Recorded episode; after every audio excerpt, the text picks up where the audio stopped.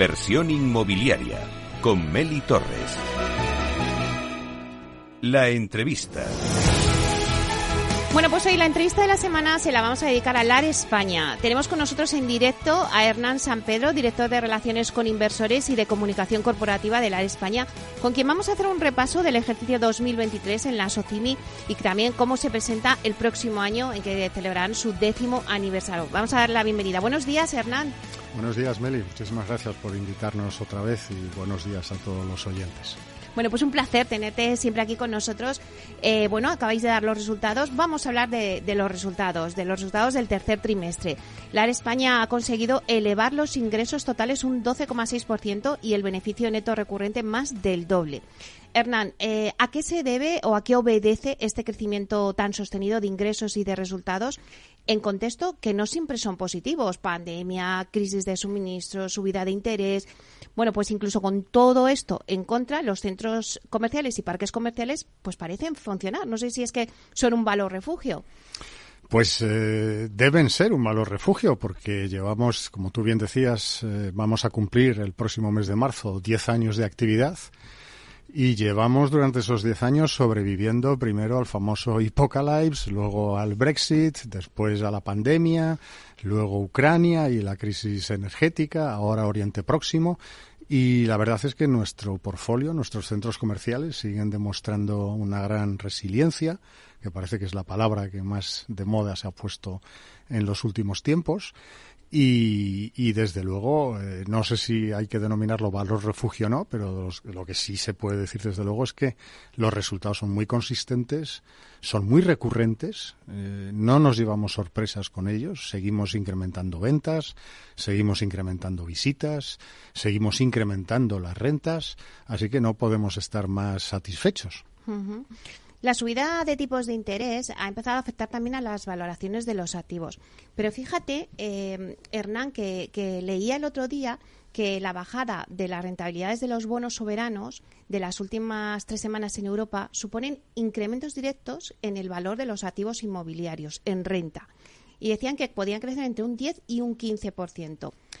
¿Qué pasa con esto? Pues que hace que, se augure un 2024 bastante interesante, pero no sé qué piensas tú al respecto. Pues, eh, a ver, eh, yo creo que es un poquito más eh, complejo. En un lado de la balanza, efectivamente, tenemos la bajada de rentabilidad de los bonos americanos a largo plazo, que eso hace eh, pues que los activos inmobiliarios puedan tener un, recorrido positivo. Pero en el otro lado de la balanza tenemos el comportamiento de yields, de tasas de descuento, los propios tipos de interés que todavía están eh, aunque no son niveles eh, extraordinariamente altos, pero todavía están altos si los comparamos con los tipos con los que hemos convivido en los últimos cinco años, y eso puede contrarrestar algo.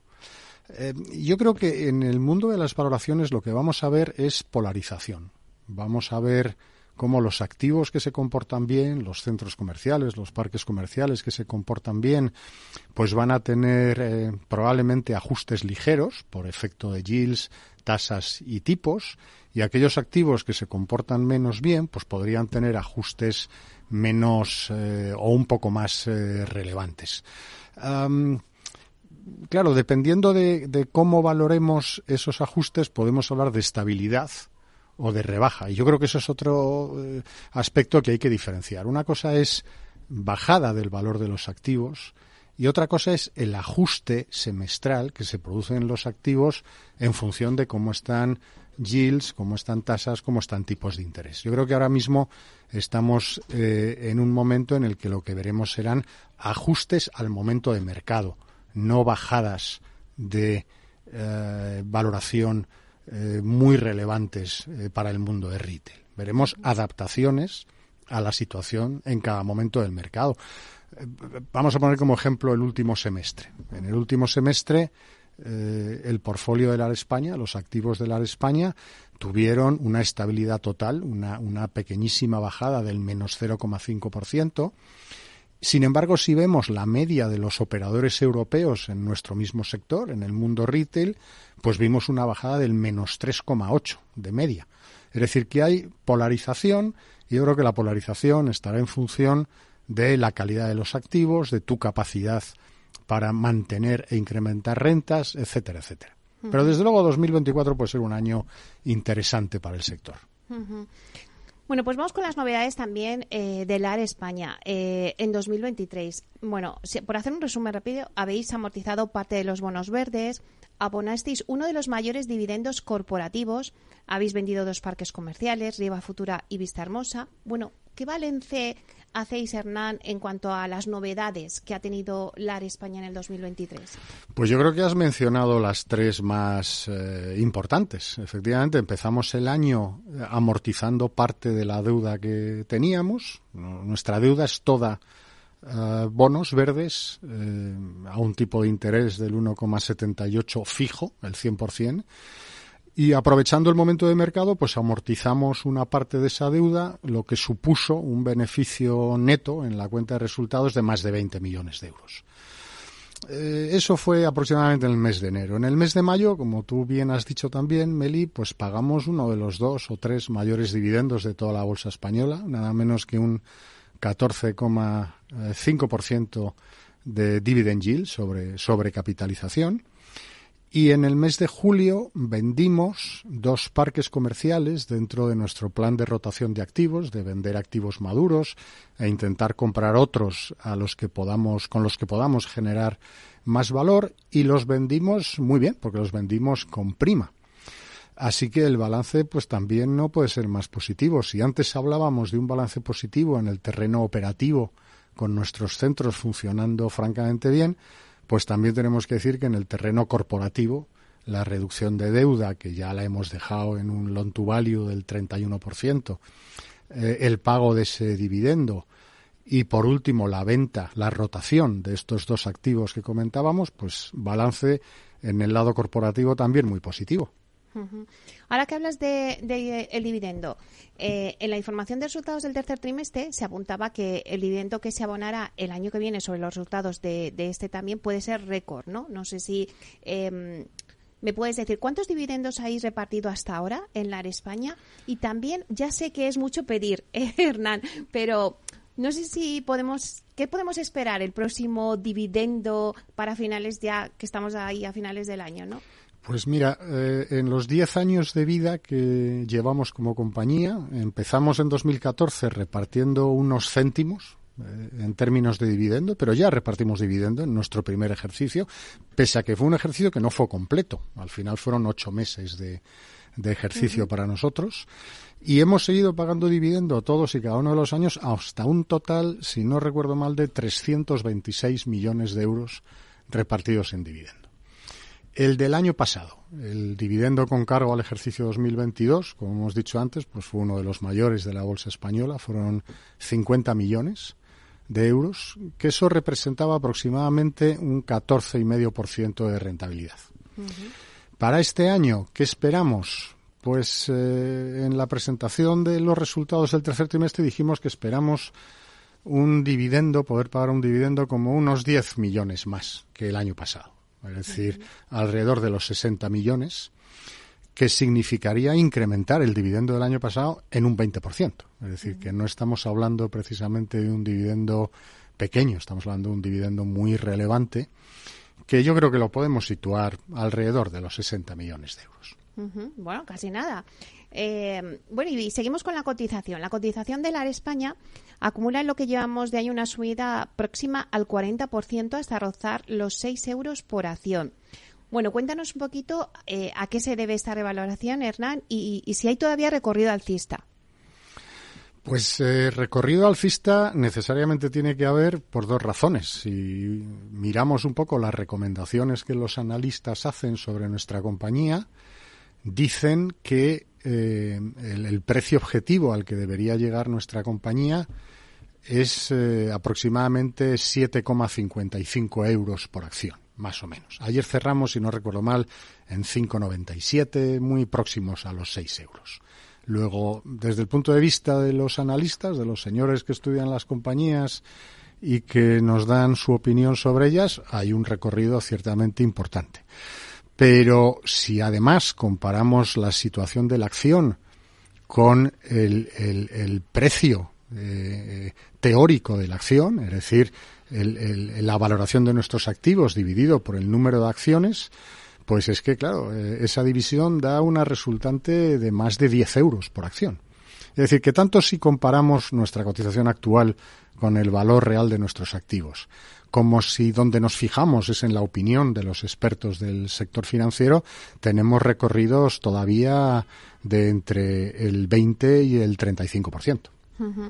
Fíjate, Hernán, que, leía la semana pasada en un diario de economía que LAR España es la única compañía que acumulaba recomendaciones positivas de todos los analistas que, la siguen, ¿no? Entiendo que, que la verdad es que no es un objetivo fácil que te digan esas recomendaciones. ¿Cómo se consigue? Pues eh, tu pregunta yo creo que daría para un programa entero de muchísimo tiempo hablando eh, de un aspecto que a veces las compañías no hablamos, que son los aspectos de comunicación estratégica. Es decir, eh, tú puedes ser una compañía fantástica y buenísima. Si el mercado no tiene esa percepción, da lo mismo que lo seas. y al revés, tú puedes ser una compañía pues con más problemas o con más eh, temas a solucionar, pero si tú eres capaz de eh, comunicar bien qué es lo que vas a hacer para solucionarlo, tú vas a tener una apreciación muy positiva en, el, sector. Y de eso va, yo creo, de, explicar bien, de comunicar bien, de eh, tratar de llevar a la mente de todos los operadores del mercado financiero dónde estás, qué es lo que eres realmente, no lo que se dice de ti que eres, cuáles son tus fortalezas, cuál es tu camino, cuál es tu plan estratégico. hay que intentar además acompañar ese discurso con, con hechos y con ah, eh, pasos dados y resultados conseguidos. Así que yo creo que es un, es un, eh, es un tema a medio camino entre eh, una capacidad alta de comunicación al mercado, que genera a su vez una confianza en los mercados y cuando tú comunicas bien y el mercado tiene confianza en ti, inmediatamente tienes esos resultados. Bueno, las previsiones de para 2024 hablan de cierta ralentización del crecimiento, pero también de la inflación e incluso de un descenso gradual de los tipos. Bueno, hoy teníamos tenemos ¿no? el, tema de los tipos de interés del Banco de España y parece que los va a mantener. Eh, ¿Pensáis que las condiciones macroeconómicas ayudarán más al sector inmobiliario en general y a los centros en particular? Yo creo que el sector inmobiliario eh, puede verse beneficiado en el año 2024 por alguno de los aspectos que hemos eh, comentado antes. Por ejemplo, pues la pérdida de rentabilidad de los bonos a largo plazo, pues puede ser un factor que ayude. En el terreno eh, macroeconómico, mm, a ver, eh, España ha cerrado con una inflación subyacente del 4,5% que es un poquito más alta que la que tiene Estados Unidos ahora mismo, que tiene el 4, y todavía son niveles de inflación, eh, bueno, pues eh, relevantes. Es decir, que ese es un, un ítem que tenemos ahí y que puede eh, y que hay que contar con él. Los tipos de interés, pues según hables con unos economistas o con otros, te encuentras con dos teorías. Aquellos que piensan que después del verano de 2024 podemos empezar a ver una relajación en los tipos de interés y aquellos otros que piensan que todavía el nivel actual de tipos de interés se puede mantener algo más. Lo que parece que todo el mundo, o en lo que parece que todo el mundo está de acuerdo, es que la bajada de tipos no se producirá al inicio del próximo año 2024, tardará algo más. Ah, Personalmente a mí me parece que tercer trimestre, finales del tercer trimestre del año que viene, puede ser un momento donde podamos empezar a ver una cierta rebaja de tipos de interés.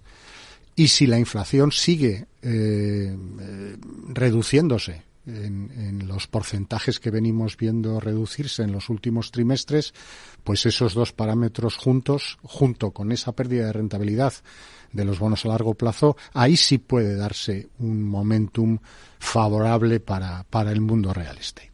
Y si lo llevamos a los centros comerciales, ¿cómo va a ir en el 2024? Pues eh, yo creo que hay que ser optimistas. las ventas eh, declaradas de nuestros operadores en los centros comerciales siguen creciendo. Eh, te doy un dato. Si analizamos las ventas eh, el crecimiento de las ventas de nuestros operadores en los últimos 30 meses en nuestra compañía han crecido cada trimestre una media del 18%. Y los visitantes en esos mismos 30 meses, 30 meses, han crecido una media del 13% cada trimestre. Em, las ocupaciones están en máximos, en, en 95, 96% de ocupación. Y si algo ha demostrado el mundo retail es la capacidad de adaptación a las necesidades del cliente final. Eh, cuando eso se produce, pues, pues no es de extrañar las cifras que estamos comentando. Los, los clientes finales siguen yendo a los centros comerciales y siguen yendo mucho a los centros comerciales. Si el consumo no se resiente, pues vamos a ver un año positivo desde el punto de vista operativo en los centros y en los parques. Como decíamos al principio de la entrevista, LAR España cumple en marzo de 2024 sus primeros 10 años cotizando en el mercado continuo. Sois la primera SOCIMI que salió a bolsa. ¿Qué balance eh, hacéis, Hernán, de estos 10 años y también qué os gustaría conseguir en los próximos 10 años? Pues el balance, efectivamente, no puede ser más positivo. En marzo de 2014 fuimos la primera SOCIMI que saltó al mercado continuo. Hoy hay eh, otras compañías inmobiliarias cotizadas en el mismo mercado continuo, porque inmediatamente después que nosotros saltó al parque eh, Merlín, eh, unos años después, Colonial modificó su, su, estructura societaria para convertirse también en una SOCIMI y la más nueva de todas es Sarima.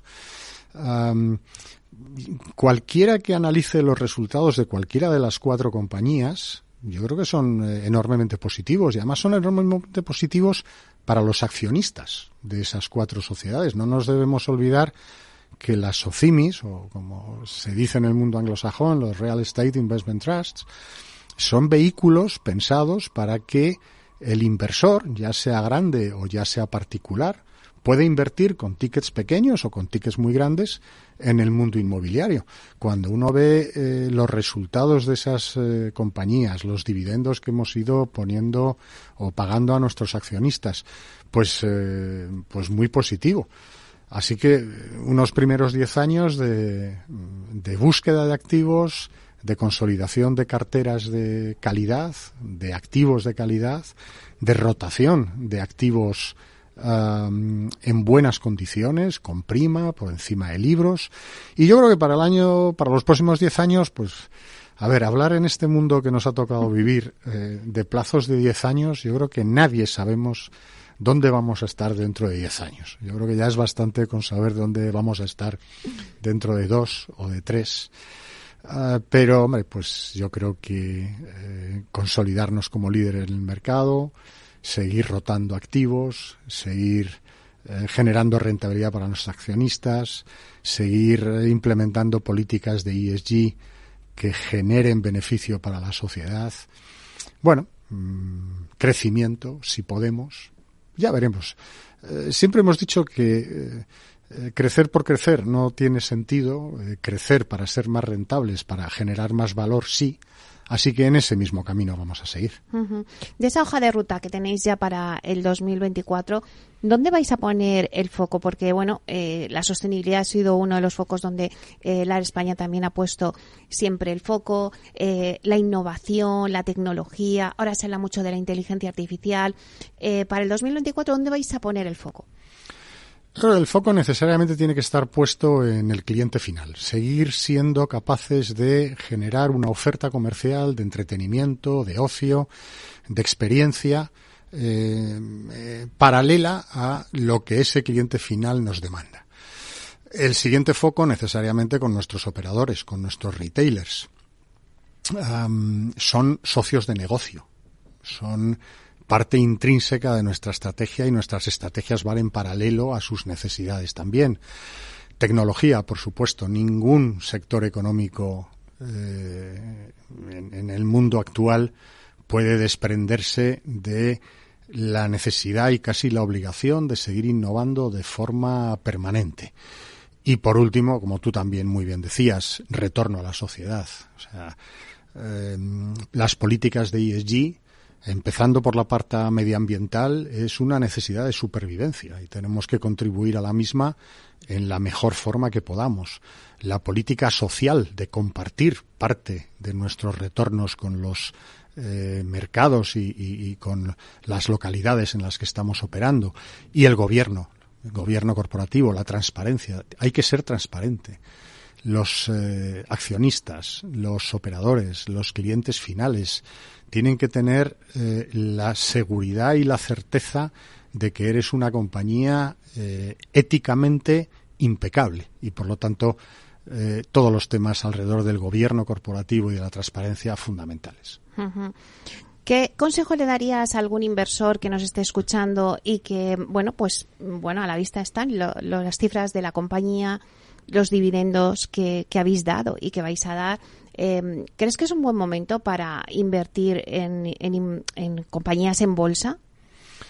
Yo creo que es un buen momento para invertir en compañías en bolsa que eh, tengan un precio atractivo de entrada, que tengan una remuneración vía dividendo interesante y para mí fundamental que tengan unas estrategias claras, diáfanas, con buenos equipos de gestión ah, y con posibilidades de seguir creciendo en el futuro.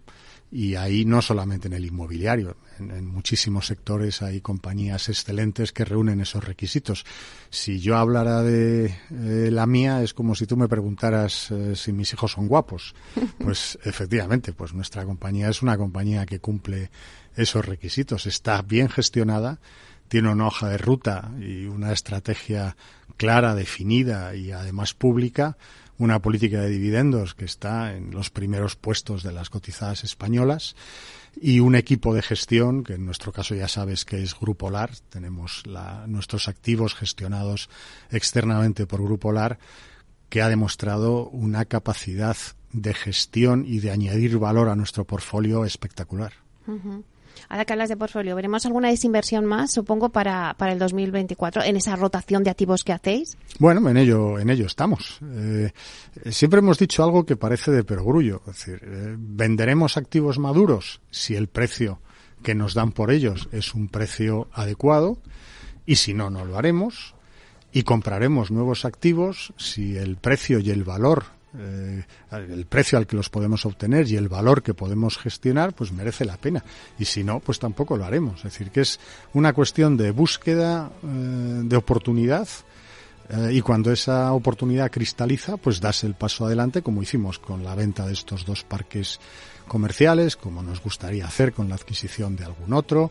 Y bueno, el plan de rotación de activos, pues es un plan eh, contemplada hasta 2025, así que seguiremos en esa, en esa política. Pues muchísimas gracias, Hernán Sampero, director de Relaciones con Inversores y de Comunicación Corporativa de LAR España, por contarnos vuestra hoja de ruta, ese balance del 2023. Un placer, solo te puedo decir eso. Igualmente, Meli, ya sabes que siempre estar aquí con vosotros y con vuestros oyentes es un verdadero placer. Y ya pues aprovecharemos para felicitar las Navidades.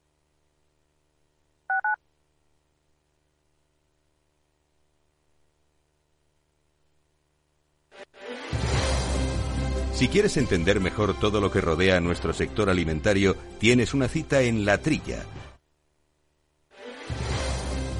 Si quieres entender mejor todo lo que rodea a nuestro sector alimentario, tienes una cita en La Trilla. Un gran equipo de especialistas te acercará a la actualidad económica y política desde el campo hasta la mesa. Conocerás sus principales innovaciones sin olvidar las producciones más tradicionales. Los sábados de 8 a 9 de la mañana con Juan Quintana la trilla de Capital Radio.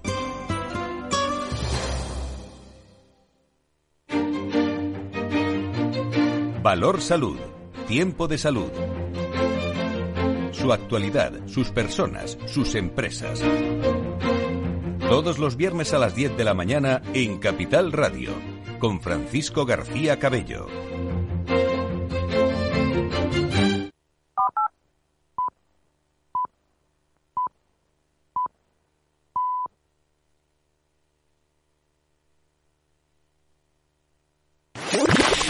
Capital Radio, la genuina radio económica. Siente la economía.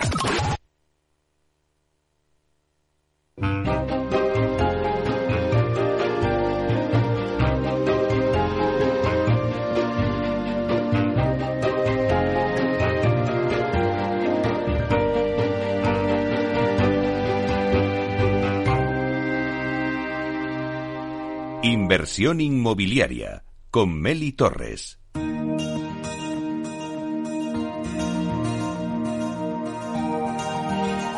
En nuestra sección La Vía Sostenible con Vía Ágora, os contamos la transformación de la vivienda del futuro enfocada en una construcción sostenible como pilar principal.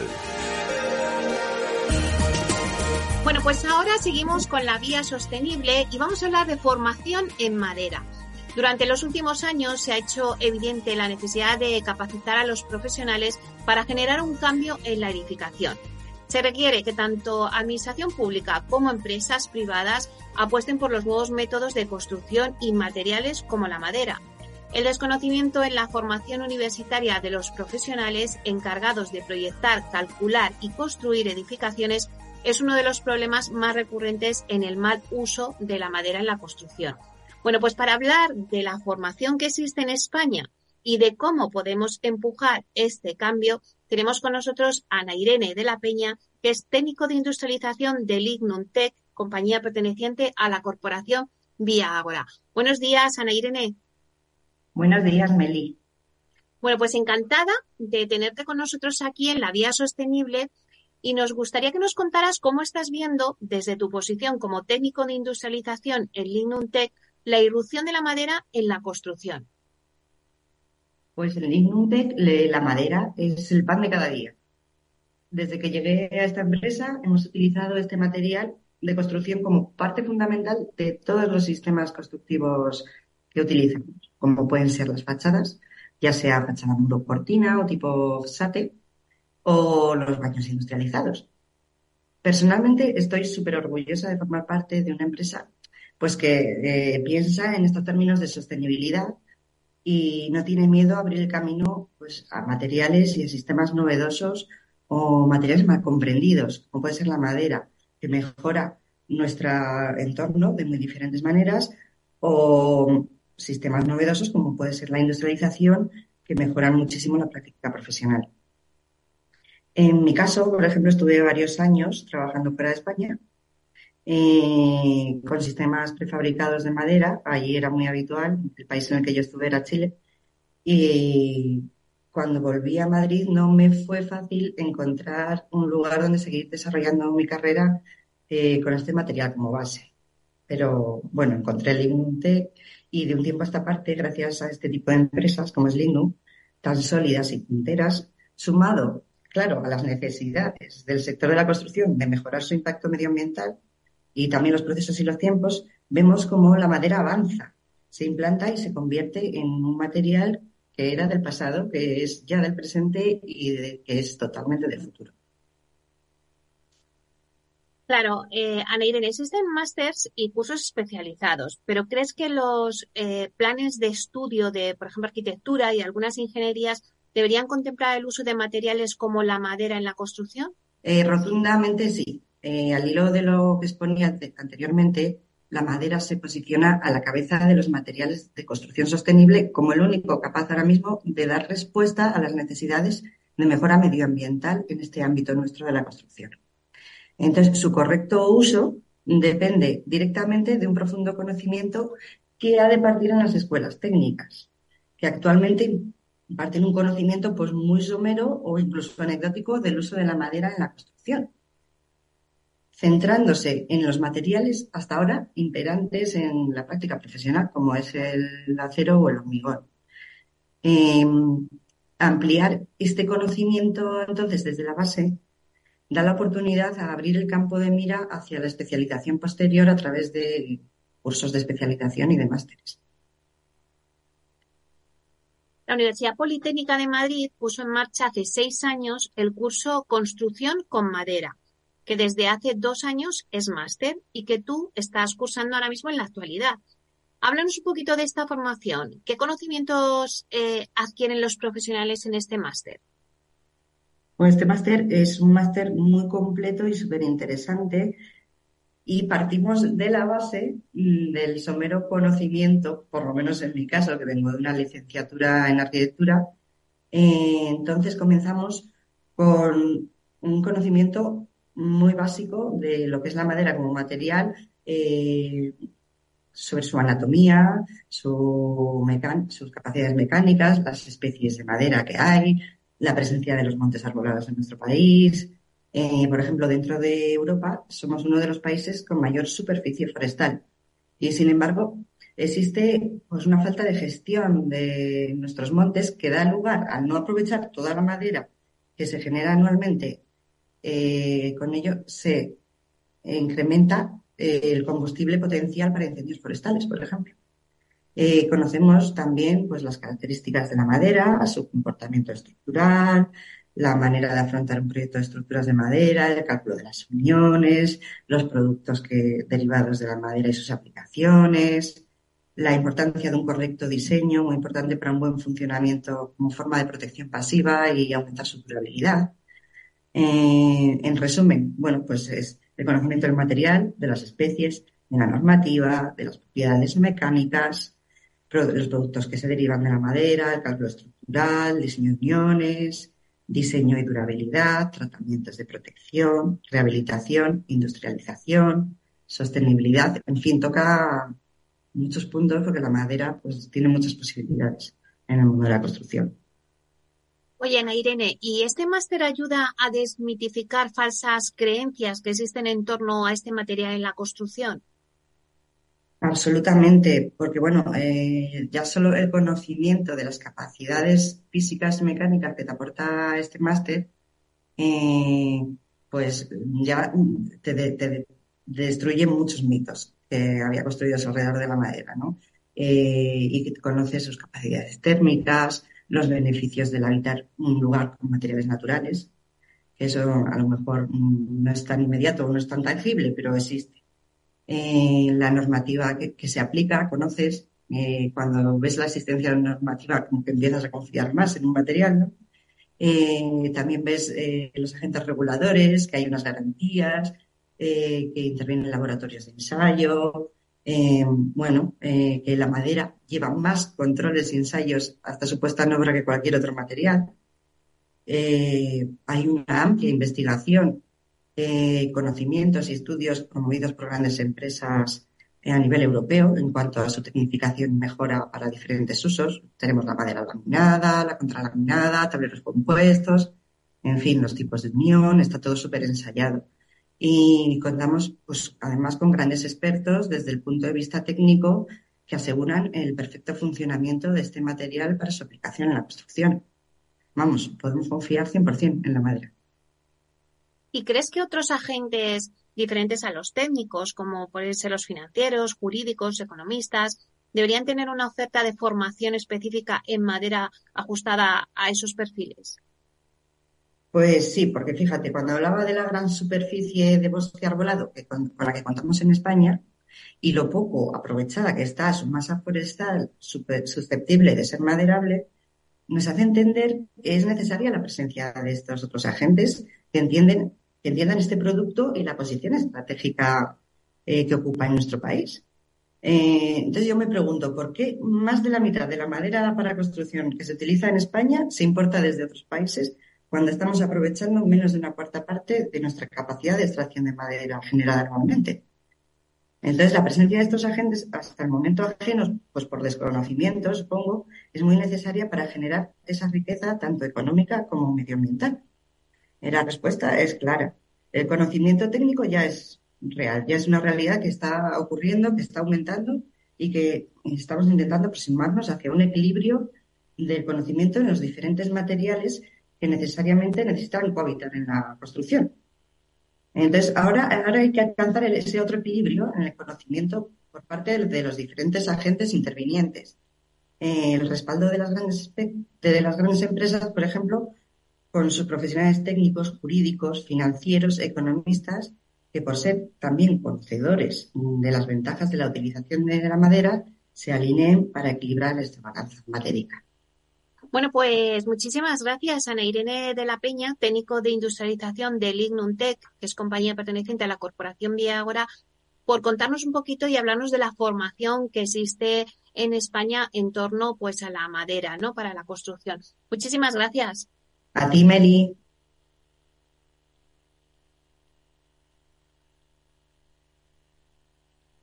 Tecnología propia, rigor técnico y una potente base de datos son el punto de partida del asesoramiento independiente que TINSA presta a todo tipo de inversores en real estate. Conoce en la web tinsa.es cómo podemos ayudarte a rentabilizar tu inversión a través de estudios de mercado, valoración RICS, AVM de grandes carteras o consultoría fiscal, entre otros servicios. TINSA, valor de confianza. Capital Radio, 10 años contigo.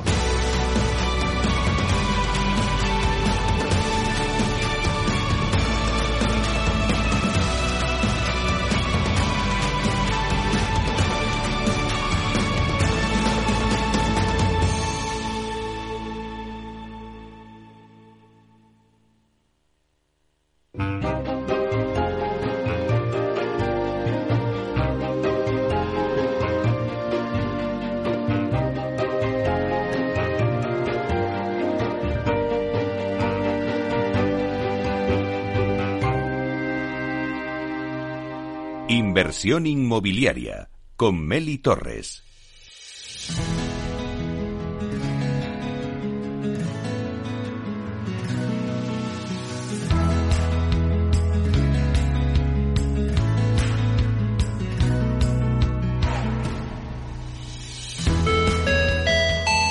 Cuando iniciamos un viaje, buscamos descubrir el destino perfecto. Conociendo el destino es la mejor manera de empezar el camino. Culmia es la historia de miles de personas que han llegado a su destino. Es el inicio de un viaje que culmina en una nueva vida.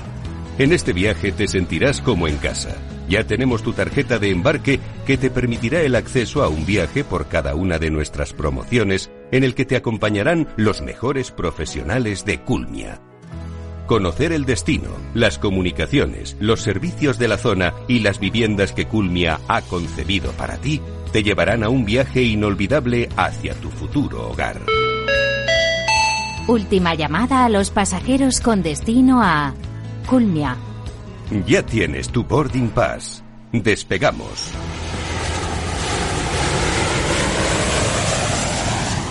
Boarding Pass con Meli Torres.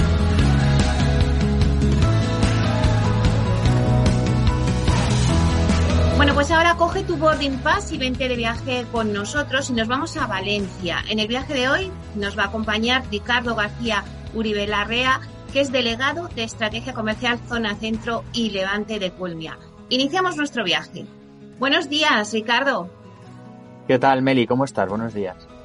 Bueno, ¿dónde viajamos hoy? ¿Qué nos ofrece la ciudad que visitamos? Pues mira, hoy viajamos a Rocafort, a, Valencia. Rocafort es un municipio eh, que está muy próximo, está más o menos a 12 kilómetros de la capital. Es una ciudad grande, cuenta con, más de 8.000 vecinos. Así que no se trata solo de una ciudad dormitorio de, la gran ciudad de, Valencia, ¿no? sino que es una, es una ciudad que tiene su propio tejido social y empresarial y donde reside pues tanto gente que trabaja en Valencia como gente que le gusta vivir separada del bullicio de una gran ciudad y, prefiere, prefiere este tipo de, municipios. Eh, también hay que destacar que Rocafort es uno de los municipios con mayor renta per cápita del entorno, ¿no? Supera casi el doble de la media de la comunidad valenciana y por lo tanto tiene un perfil de residente de un alto nivel socioeconómico, ¿no? Eh, luego, aparte de eso, pues, eh, pues se trata de una ciudad que tiene pues eh, todo tipo de servicios, parques, centros deportivos, hospitales y zonas verdes donde puedes pasear y, relajarte, ¿no? en concreto, nuestra promoción, Pulmia Maestral Rocafort, se encuentra en un ámbito dentro del municipio denominado Bobalar, que es la zona actualmente de expansión y, crecimiento de la ciudad, que está frente a la huerta de Godella y, a tan solo 10 minutos andando del centro urbano del, pueblo, ¿no? Y a 15 minutos, o poco más de 15 minutos, del metro de Rocafort. Eh, también son aproximadamente un cuarto de hora lo que puedes tardar desde allí hasta el centro de Valencia, el metro de Plaza de España, ¿no? y también está perfectamente conectado con entradas y salidas a Valencia por tráfico rodado. Bueno, pues ahora que ya conocemos un poco más Rocafort, eh, vamos a hablar en concreto de vuestra promoción, Culmia Maestral Rocafort. Eh, cuéntanos un poquito cómo se compone esta promoción, qué características tiene. Sí, pues mira, eh, Maestra Rocafort está formada por dos bloques, dos pastillas de chalés de 23 y de 41 unidades cada una. Son chalés que están distribuidos en dos plantas, tienen un acceso privado, como es lógico, a cada una de las viviendas y tiene tipologías de 3, 4 y 5 dormitorios. Eh, las viviendas pues cuentan con amplias terrazas, jardines privados y piscina, eh, piscina comunitaria en este, en este caso y, zonas verdes también comunitarias. Cada una de las pastillas de los dos bloques eh, se constituye como una urbanización privada y disfrutan de toda la privacidad de tener una vivienda unifamiliar, pero dentro de, un entorno comunitario, ¿no? Por lo que os he comentado de las zonas verdes y de la, de la piscina. Eh, bueno, por lo demás es un proyecto de Arkea, que es eh, el estudio de arquitectura e interiorismo que está desarrollando este proyecto. Y ahora comentaros que nos encontramos en una fase de precomercialización y por lo tanto estamos esperando la concesión de la licencia de obra de forma inminente. Eh, yo creo que la tendremos a principios de este año 2024 y si podemos empezar obras de forma inmediata, pues nos gustaría entregar la, la promoción antes de finalizar el año 2025. ¿Y qué puntos a favor destacarías de esta promoción, así también como de la ciudad, ¿no? Algo que, pues, que no haya que perderse.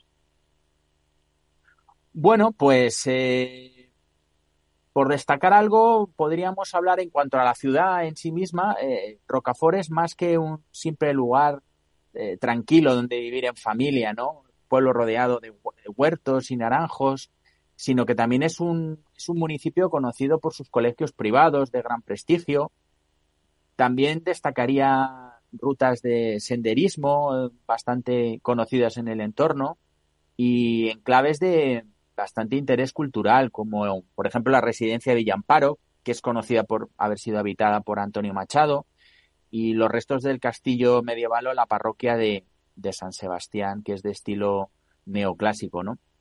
Esto en cuanto, en cuanto a la ciudad. En cuanto a la promoción, mm, bueno, en concreto destacaría elementos diferenciales a dos niveles, tanto en cuanto al diseño como en cuanto a la calidad de materiales, ¿no? Eh, nuestra arquitectura ha diseñado viviendas principalmente para ser destinadas al descanso y a la vida familiar, ¿no? Como suele ser habitual en una vivienda unifamiliar. Los salones por ejemplo, cabe, la posibilidad de que sean abiertos o no, pues eh, disponen como mínimo de 34 metros cuadrados, ¿no? Y son ideales para desarrollar varios ambientes de, confort. Los dormitorios, por ejemplo, de todas las viviendas son bastante amplios y dobles en todos los casos, ¿no? Eh, en los dormitorios principales, por ejemplo, pues siempre hay vestidor y las viviendas al tratarse de una vivienda unifamiliar, gozan de, doble orientación, ¿no? Lo que le permite, lo que les permite disfrutar de muchas horas de, sol al día, ¿no? Eh, todas las viviendas disponen de porche en la zona delantera para aparcamiento de uno o dos vehículos y, por supuesto, siempre de una terraza y de un jardín exterior en la fachada opuesta, ¿no? Eh, bueno, otro dato que destacaría es que eh, es el dormitorio de cortesía que tenemos en, nuestras viviendas siempre en planta baja, que las hace ideales para cuarto de invitados o, para personas que en un momento pues no deseen subir o bajar escaleras en algún momento de, su vida, ¿no? Te decía también, eh, no solo en cuanto a la estructura arquitectónica, sino en cuanto a calidades, ¿no? Eh, yo creo que hemos diseñado un producto eh, que no va a dejar indiferente ni al cliente más exigente, ¿no? Eh, porque aparte de las calidades de base, ofreceremos posibilidades de personalización con o sin coste, como la instalación de suelo radiante bajo el suelo porcelánico o la colocación de chimenea, ¿no? También estamos estudiando ahora mismo actualmente posibilidades de, domótica, ¿no? Eh, por ejemplo, otro dato, la producción de agua caliente será mediante sistema de aerotermia individualizada y, también dispondremos de, climatización por, por conductos, ¿no? Esta promoción eh, dispondrá de una calificación energética B y contará con los certificados JADE y Cuarzo que evalúan aspectos de sostenibilidad y de salud y bienestar de las personas. Al final del proceso constructivo, una empresa independiente a nosotros verifica ese grado de obtención conseguido y emite estos certificados de nivel y así garantizamos un rigor en este proceso de certificación. Claro, Ricardo. ¿Y qué tipo de comprador estáis teniendo en esta promoción? Un poco, cuéntanos el perfil. Pues mira, la media posiblemente de edad pues sería una familia, una pareja de entre 35 y 45 años. Eh, son más bien parejas jóvenes, con hijos, eh, o bien ya con hijos o con posibilidad de aumentar familia. Y luego en cuanto a a sus trabajos pues tenemos tanto empresarios, tenemos autónomos, tenemos también funcionarios, casi un 50% de los compradores son funcionarios y trabajadores también por, por cuenta ajena. Y en cuanto a su procedencia, pues mira, tenemos gente del propio municipio de Rocafort, pero también gente que, como comentaba, prefiere salir de una gran ciudad como Valencia a vivir en un entorno más tranquilo y nacionalidades, pues tenemos, por supuesto, españoles, pero tenemos, han comprado alemanes, franceses, italianos, rusos, eh, y sobre todo es gente que está adquiriendo mm, una vivienda de reposición. Normalmente quien compra aquí viene de una vivienda más pequeña, ya es comprador y se plantea la posibilidad de vender para, para adquirir una vivienda ya de mayor nivel unifamiliar. Y si pudiéramos hablar de alguna campaña de marketing o acción especial que estéis realizando con este proyecto, ¿cuál me, contarías? Pues mira, en este proyecto, aparte de a nivel de marketing de las acciones que llamamos Always On, que son pues, eh, las que tiene siempre activas durante la vida del proyecto, portales inmobiliarios, redes sociales. Eh, en Culmia nos gusta hacer siempre un marketing orientado a la experiencia de cliente, ¿no? Eh, entonces, desde bastante pronto, en nuestro local comercial, el punto de venta que tenemos eh, en, el, en el centro del, municipio, ejecutamos un showroom donde el cliente podía palpar esas calidades de nuestro proyecto. Por lo tanto, eh, incluimos una cocina real, donde se pueden ver pues las encimeras, los muebles, los electrodomésticos, también materiales y ambientes cerámicos, los que vamos a poner en los baños, en las cocinas, incluso muestras de sanitarios, para que la gente pueda palpar lo que va a ser el proyecto, ¿no? También hemos hecho una maqueta a escala donde se pueden comprobar la ubicación y las características de cada una de las viviendas dentro de, las dos pastillas, lo cual pues eh, lo hace muy práctico para que cuando el cliente se acerque pues pueda ver orientaciones, vistas o localización de su vivienda dentro del, bloque de las, de las dos pastillas, ¿no? Eh, y también en esta, en esta idea de, tener un marketing orientado a la experiencia del cliente, pues eh, como en otras promociones, cuando empezamos la ejecución de la obra, eh, vamos preparando una, lo que llamamos una vivienda técnica, que es una vivienda avanzada en la que vas más adelantado en cuanto a su acabado, para ver soluciones constructivas y que también puedes usar como muestra para nuestros clientes y para en el futuro hacer de ella un piso piloto. Pues muchísimas gracias, Ricardo García de Culmia, eh, por este proyecto que nos has contado. Seguro que será todo un éxito. Un placer estar con nosotros aquí en Inversión Inmobiliaria. Igualmente, muchas gracias a ti, Meli. Bueno, pues terminamos nuestro viaje de hoy. Muy pronto tendremos un nuevo boarding pass para iniciar otro viaje con Culmia. Te esperamos.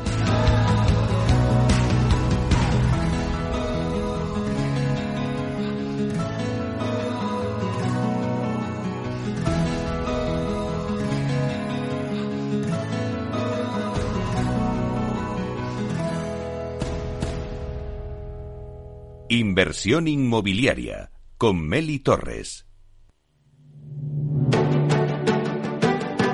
una piscina infinita, una terraza con vistas, un gran salón para invitar a la familia o todo a la vez. No importa lo que estés buscando para tu nueva casa, en Aedas Homes lo hacemos realidad. Entra en aedashomes.com y sal de la fila de los que sueñan. Aedas Homes, tu casa, por fin.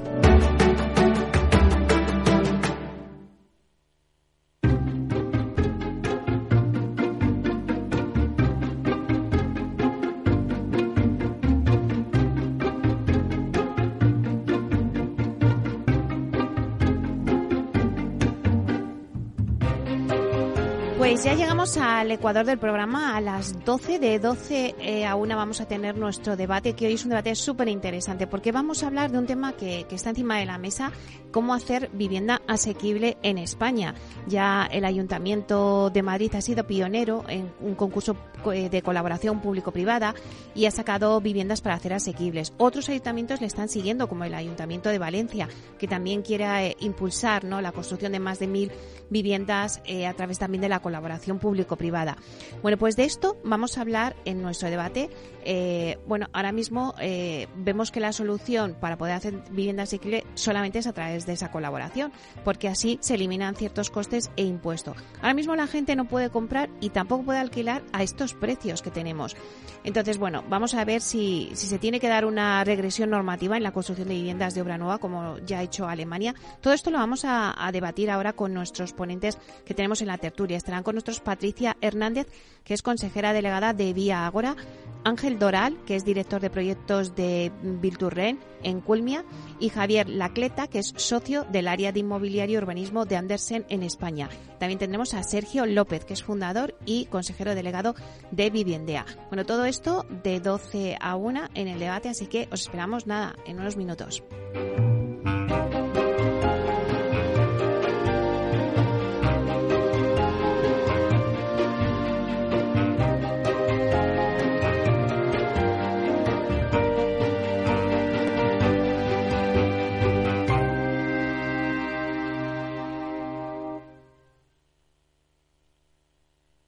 Al mal tiempo, mala helada. El cambio climático lo ha cambiado todo y los riesgos son más y más imprevistos, como las lluvias, las heladas o el pedrisco. Por eso necesitas un buen seguro agrario. Contrata tu seguro de uva de vino, ahora con 10 puntos porcentuales más de subvención. Agroseguro, trabaja sobre seguro.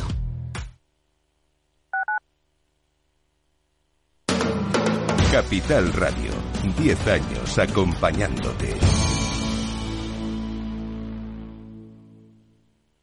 Disfruta de la mejor cocina gallega en Montes de Galicia. Todo un clásico moderno en el barrio de Salamanca. Disfruta de la variada dieta atlántica, de las mejores carnes y pescados tratados con respeto y transparencia y regados con una de las mejores bodegas de la zona. En grupo, en familia o en pareja, Montes de Galicia te ofrece el espacio perfecto en cada ocasión.